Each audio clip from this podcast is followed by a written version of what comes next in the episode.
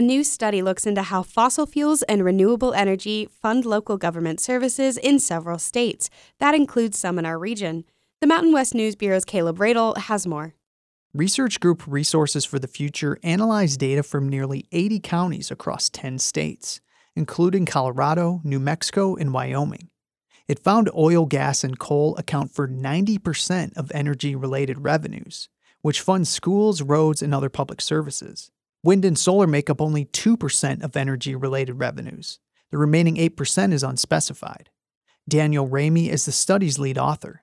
He says fossil fuel production needs to decline dramatically for the world to meet its climate goals. If that happens, that's going to create big challenges for local communities that depend on those revenues unless they start building economic diversification in their communities and building revenue diversification so that there are other sources to fund schools and roads. Raimi says another challenge is the amount of land needed for wind and solar development.